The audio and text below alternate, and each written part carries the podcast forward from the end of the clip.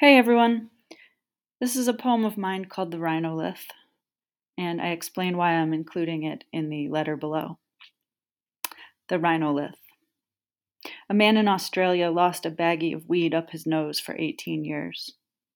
It had been a gift from his girlfriend, who snuck it to him in prison.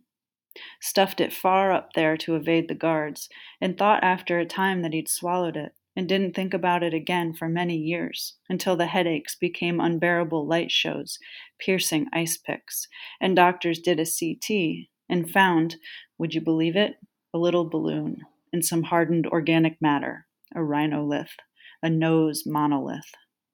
They say a body can make its own rhinoliths from tooth fragments or small bits of bone, or they can come from the great wide world of foreign objects stuffed into bodily orifices plastic toys and drugs and broken bits. There it was, lodged and hardening like a never healed broken heart.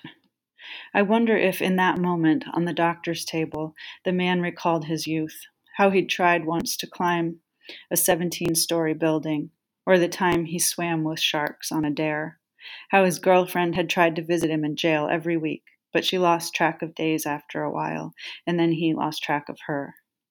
How he'd gotten out, worked at a deli, slicing meat into thin ribbons behind spotless glass. All that time, all those years, he'd stored a monument to his first and most exciting life. I wonder if he thought about it as it was being removed, relief flooding his eyes like, what was this? Tears?